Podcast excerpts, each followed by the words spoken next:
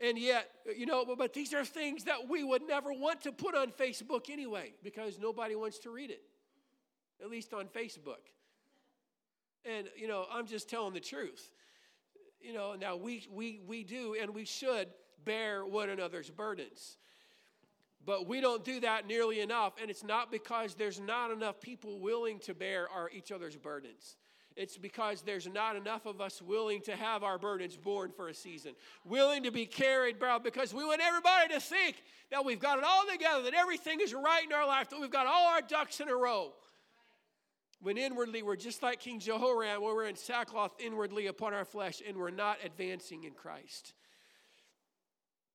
Meet Lee McMillan, and you may know her or at least have heard of her. 61,000 followers on Instagram was known as a social influencer.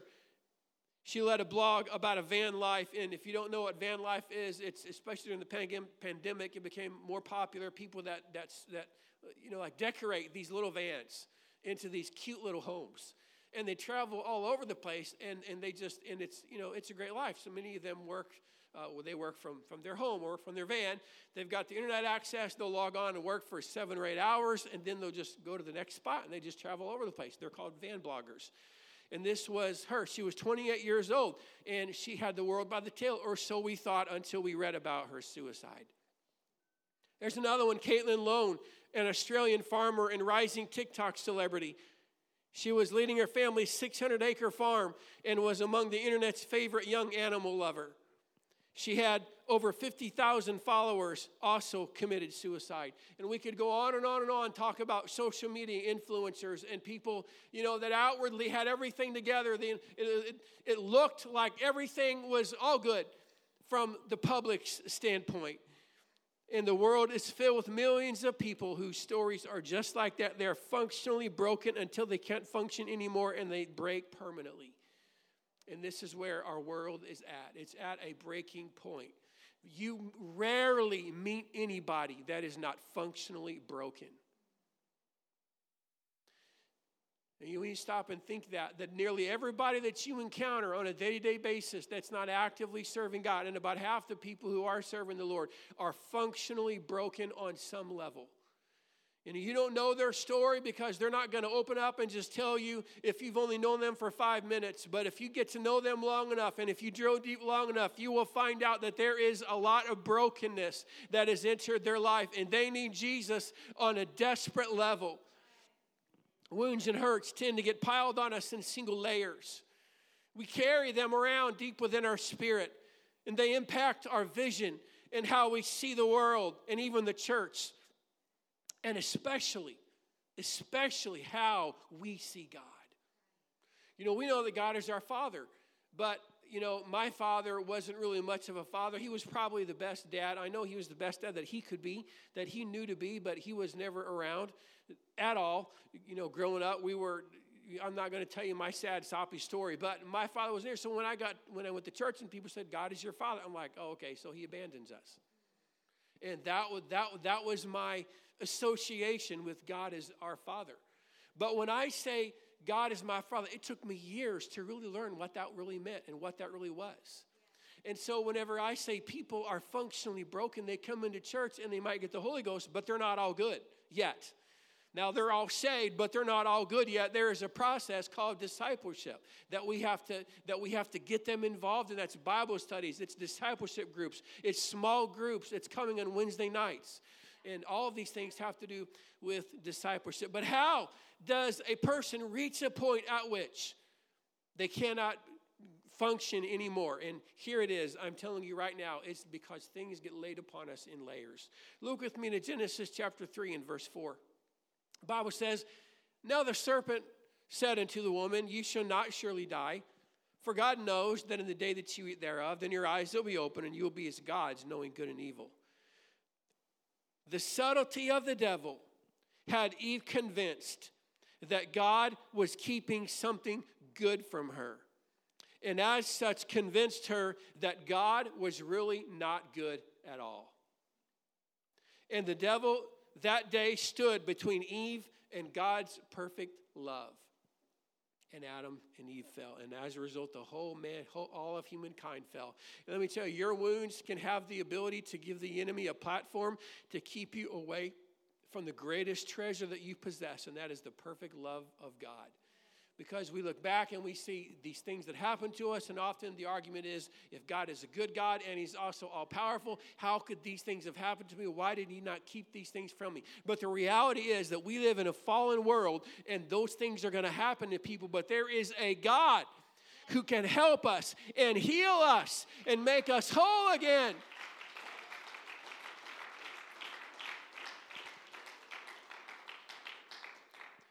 And I believe that Jesus died for every scar you carry and he has healing power today. But the enemy puts things on us in layers. I need a volunteer. Thank you, Lane. Come on up.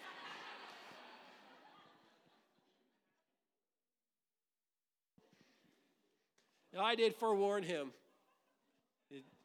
Turn around and face the audience. He's going to help me preach a little bit.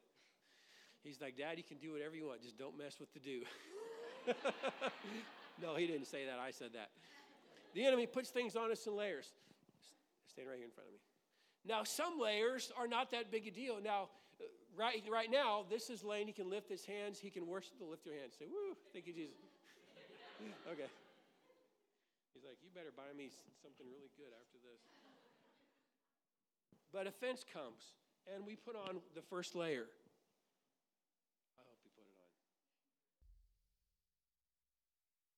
Make you wear the hood. The first, uh, and it's no big deal. He can still lift his hands. Lift your hands. But if he were to zip it up, zip it up, it would be a little bit restrictive. The zipper gets stuck on. This is a cheap old navy jacket, so it's not it's not his fault. There you go. Now lift your hands, and and you can still do it, but it's a little bit more restrictive to to serve God with a single layer of offense on you. But then something else happens, and there comes another layer. And we put that on, and we wear it like a garment. You don't have to zip that up unless you want to. And now lifting is to lift your hands again. And he can still do it, but his arms are a little bit heavy. And it's restrictive, and especially when another layer comes on. And we wear this. It's going to get really hot in here for Lane. now lift your hands. Is it harder? Yes. And you know what? Here's the thing people that have layers of offense can't go very far with God. And I'm not condemning, I'm just trying to help. There is no way he could lift his hands very long wearing these three layers of offense. But then more things happen to us. I've only got seven more. No, I'm kidding.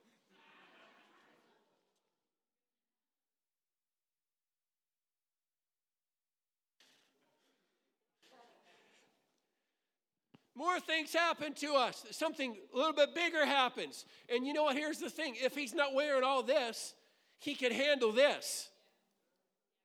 The reason why a lot of people have issues with things in the church that are not really that big of a deal is not this layer, it's this layer, and this layer, and this layer, and this layer, and this layer.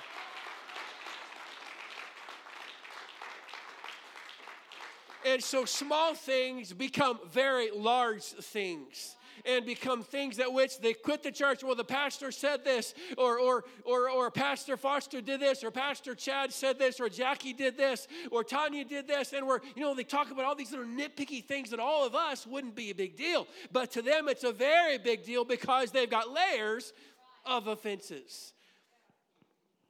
And then, the last layer of offense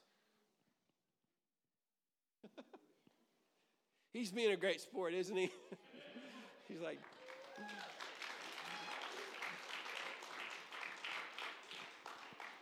now lift your hands. How far can that? How long can you lift your hands like that? Not very far. Not very long. You can, you can put them down. and he's got all these layers of offense. And people wonder why they don't have joy anymore. Why don't I have joy? Why don't I feel the joy of the Lord living in my spirit? Why don't I feel the, why isn't God using me? Well, gee, I wonder why. Here's what you've got to do you've got to lift your hands as best as you can when the altar comes, and you've got to take off that offense one layer at a time. And as you go to the altar, and as you begin to take off these layers of offenses, here's what happens you take off the first layer. And you know what? Living for God will seem like it's a little bit easier. Actually, he took off two layers. That's the way it happens sometimes. Sometimes God just says, I'm going to take off a bunch all at one time.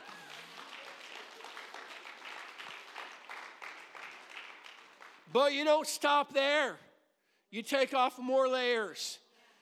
And one more layer allows you to live for God a little bit better. And now you're starting to feel joy come back in your spirit. And then a Wednesday night comes along, and you know, most other people, you know, seems like they didn't get much, but you went to the altar and you got a touch from God. And now all that's left is one more layer. And a Sunday comes, and Sister Jackie and the worship team worships, and you lift your hands right now and you begin to worship God, and the layer falls off. And that's how deliverance happens.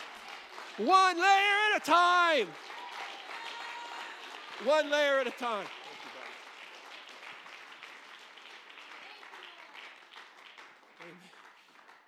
Thank you, Tanya, for helping me with that. I hope you never forget that.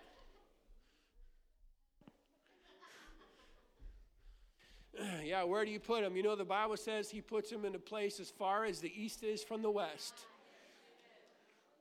But here's, but here's the thing about layers God isn't going to do it all by himself. You have to do part of the work on your own. Because when you come to the altar, if you want God to take something away, you just can't say, you know, it's like sometimes, you know, we say, take this. Here, oh, here's another illustration. Take this. Take it. Take it. take it. And you know what? He's not going to get it until I release it. Now take it. I didn't drink from that, by the way. And that's how it works with God. Now, how do you release it? You say these words. You say, I forgive. Now, if you don't say those words, then you're still holding on to it. But I've got anger. You know, here's the thing about forgiveness. You you forgiving them doesn't doesn't negate what happened. Neither does it let judgment of God pass over them. It just means I'm not going to decide what that judgment is. If God wants to show them mercy, then let Him show them mercy. If God wants to take them out by the woodshed and, and you know, take a switch to their back outside, then let God do that. But if God does that, He's probably not going to tell you about it because then you'll be saying, Attaboy, get him, God. and then he'll take you out to the woodshed.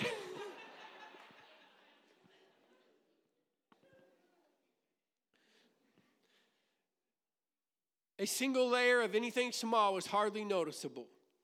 But as more layers get piled onto us, we rarely stop and realize what's happening to us. The enemy will put things on you in layers. Philippians chapter 1 says this Paul said, and, and, and this I pray that your love may abound yet more and more in knowledge and in all judgment, that you may approve things that are excellent, that you may be sincere and with offense, without offense until the day of Christ, being filled with the fruits of righteousness, which are by Jesus Christ unto the glory and praise of God. Now, this word, this word offense from the Greek means, well, it's aproskopos and it means to not be led into sin. And is a derivative of another Greek word, which means, or where the root is to trip up, to beat upon, and to stumble.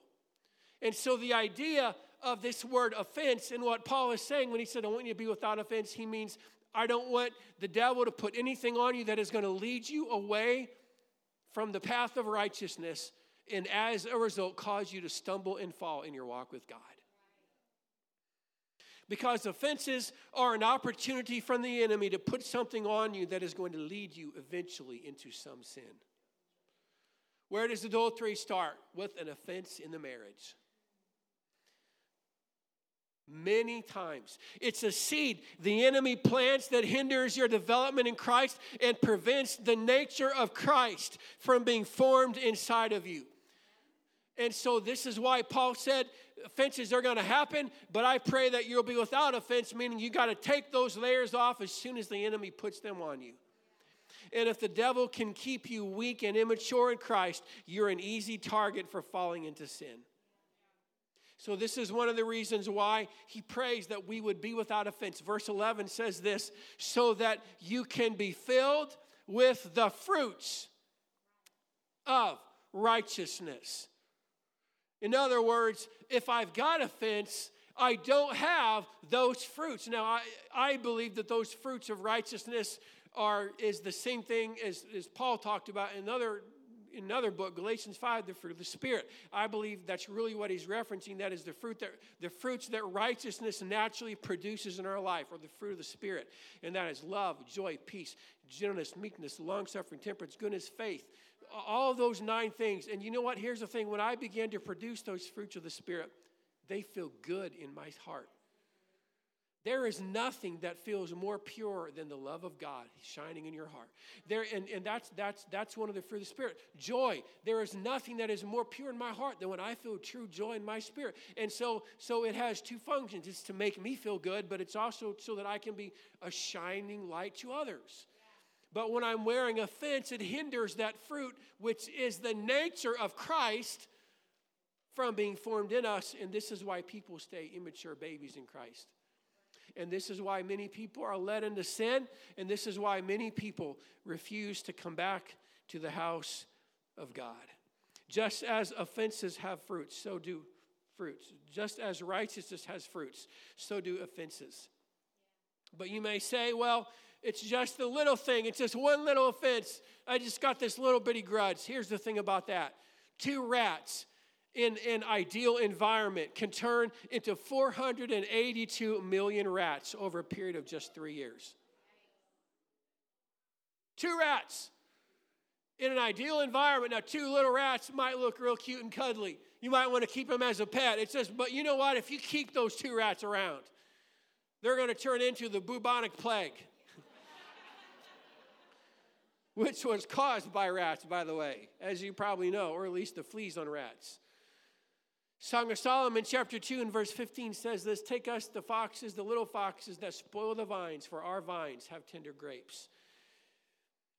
He said, It's the little things that spoil our vine. It's the little things, the little offenses that happen to us on a day by day basis, in just in the process of living and rubbing shoulders with people in the church who are also not perfect, by the way, and living in a fallen world. And offenses are going to happen. Even Jesus said, offenses will happen. You're going to be offended. But as soon as you get offended, you better take it off because I hope you remember those meme, that meme with those two rats over 400 million rats can come from two simple, small rats. And they spoil your vines. So I ask you today what are the things that are spoiling your vines? Cause you to not bear the proper fruit of the Spirit. There are big things that people carry around, and there are a ton of small things. And more often than enough, it's the little things we carry around that get the heaviest over time, layer upon layer of offense and woundings. This is why Paul said this in Ephesians 4 Be ye angry and sin not. Let not the sun go down upon your wrath. Now, watch what he says here. Neither give place to the devil. It's okay to get angry because, I mean, you're going to get angry. Even Jesus got angry. But he said, Get angry and sin not. How do you sin? You sin with your big fat mouth.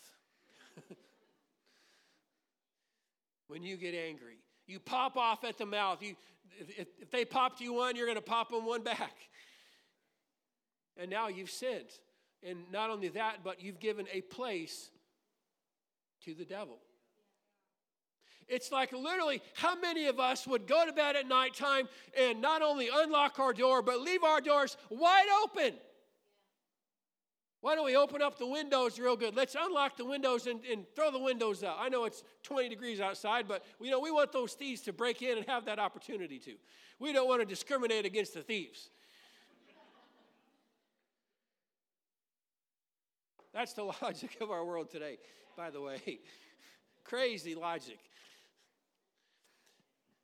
But, but, but this is exactly what Paul said is when you hold on to things and you hold on to them for so long, you're, you're, you're literally allowing the devil to come into your life, to come in and flood your mind with all these negative thoughts. And you wonder why you have low self esteem. You have low self esteem because you've had the devil at your table for so long and you're listening to the wrong person. Instead of listening to him, start shutting the door and saying, Thus says the word of God, I know who I am in Christ.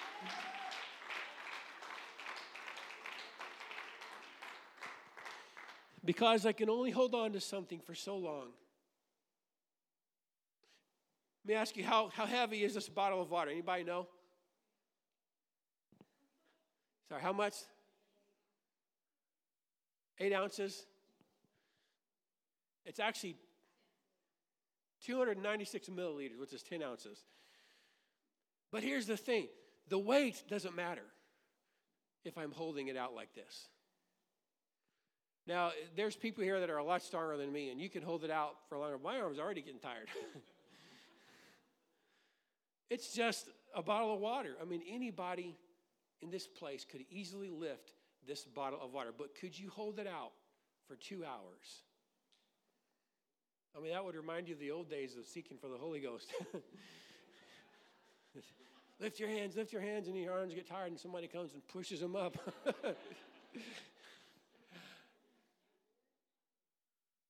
so the weight doesn't matter if I'm holding on to it, if I'm carrying it.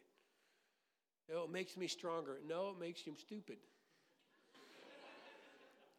because here's the thing put it down. Offenses do not make you stronger offenses hinder your walk with God. That's worldly thinking. Oh, the things that happen to me, yeah, they make you stronger by the world's definition. But Paul said, In my weakness is where I am strong. It's when I realize I can't do this, I can't carry this anymore. So I'm going to lay it down. I'm going to go to some people and I'm going to apologize if I did anything wrong, but I'm going to tell them I forgive you for what I did, or I'm going to forgive you for what you did. I'm never going to bring it up again. I'm going to tell God, I'm going to lay it down, and I'm never going to start this again. I'm never going to think about it. I'm never going to allow it to enter my mind. I'm going to fill my mind with God's word every time it comes into my mind. And you know what? Layer by layer by layer, you'll start taking things off until one day you wake up and you realize, I've got more joy than I've ever had before. I've got more power than I've ever had before. I can do more for the kingdom of God than I've ever had before. And things don't bother me as much. Amen. From Leviticus chapter 21, I'm almost done here in verse 17, speak unto Aaron, saying, Whosoever he be of thy seed in their generations that hath any blemish, let him not approach to offer the bread of his God. For whatsoever man he be that hath a blemish, he shall not approach a blind man or lame or he that hath a flat nose or anything superfluous. These are, this is the list of people that were, that were sons of Aaron and as such qualified for the priesthood but were not allowed to minister because of their physical blemishes. He says, Or a man that hath a broken foot, or a broken hand, or a crooked back, or a dwarf, or he hath a blemish in his eye, or a scurvy. Watch what he says now, or scabbed. Now, I know you know what a scab is. A scab is something you pick off. And if you pick that scab off long enough, you know what? It forms a scar. I've got one. You can barely see it happen about 35 years ago. It was after, it was after I was right here in my hand. Again, you can't see it very well, but, but it's, it's there in a certain light. And we were, I don't know if I should tell you what I was doing or not.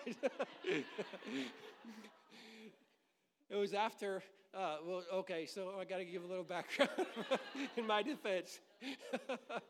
Since we're talking about being honest and open hearted, right? So, I used to go to New Life Christian School years ago, and, and after school, I would get bored because my, my mom wasn't able to come pick me out until like 5.30. It was school let out like at 2.30 or something. And, and so we would, we would have these wrestling matches. And, uh, and we would, you know, we would just wrestle. Sometimes they were tag team. I remember one time we were wrestling, Sister Adams, bless her heart. She was the cook. We were just wrestling, and somebody got thrown to the ground. She said, oh, there went the Holy Ghost.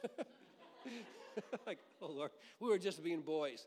And and uh, and Sister Mueller, who was the the president of the, the school, would come out and, and she would break it up, but then we'd just go somewhere else and do it. See, see, see, see why I tell you, I don't know if I should tell you this or not. but I got this scar here from a carpet burn from wrestling. And uh, I just scraped my hand against it, you know, really hard against the carpet.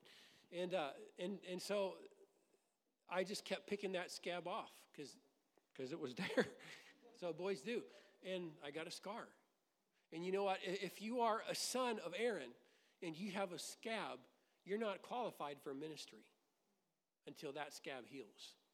So you've got to let it alone and you've got to let the natural process of your body heal that scab because as long as you have that scab, you are kept out of the presence of God. So remember, ministry by the priesthood was covered a lot of things. It covered it covered music. One of the things it covered was music.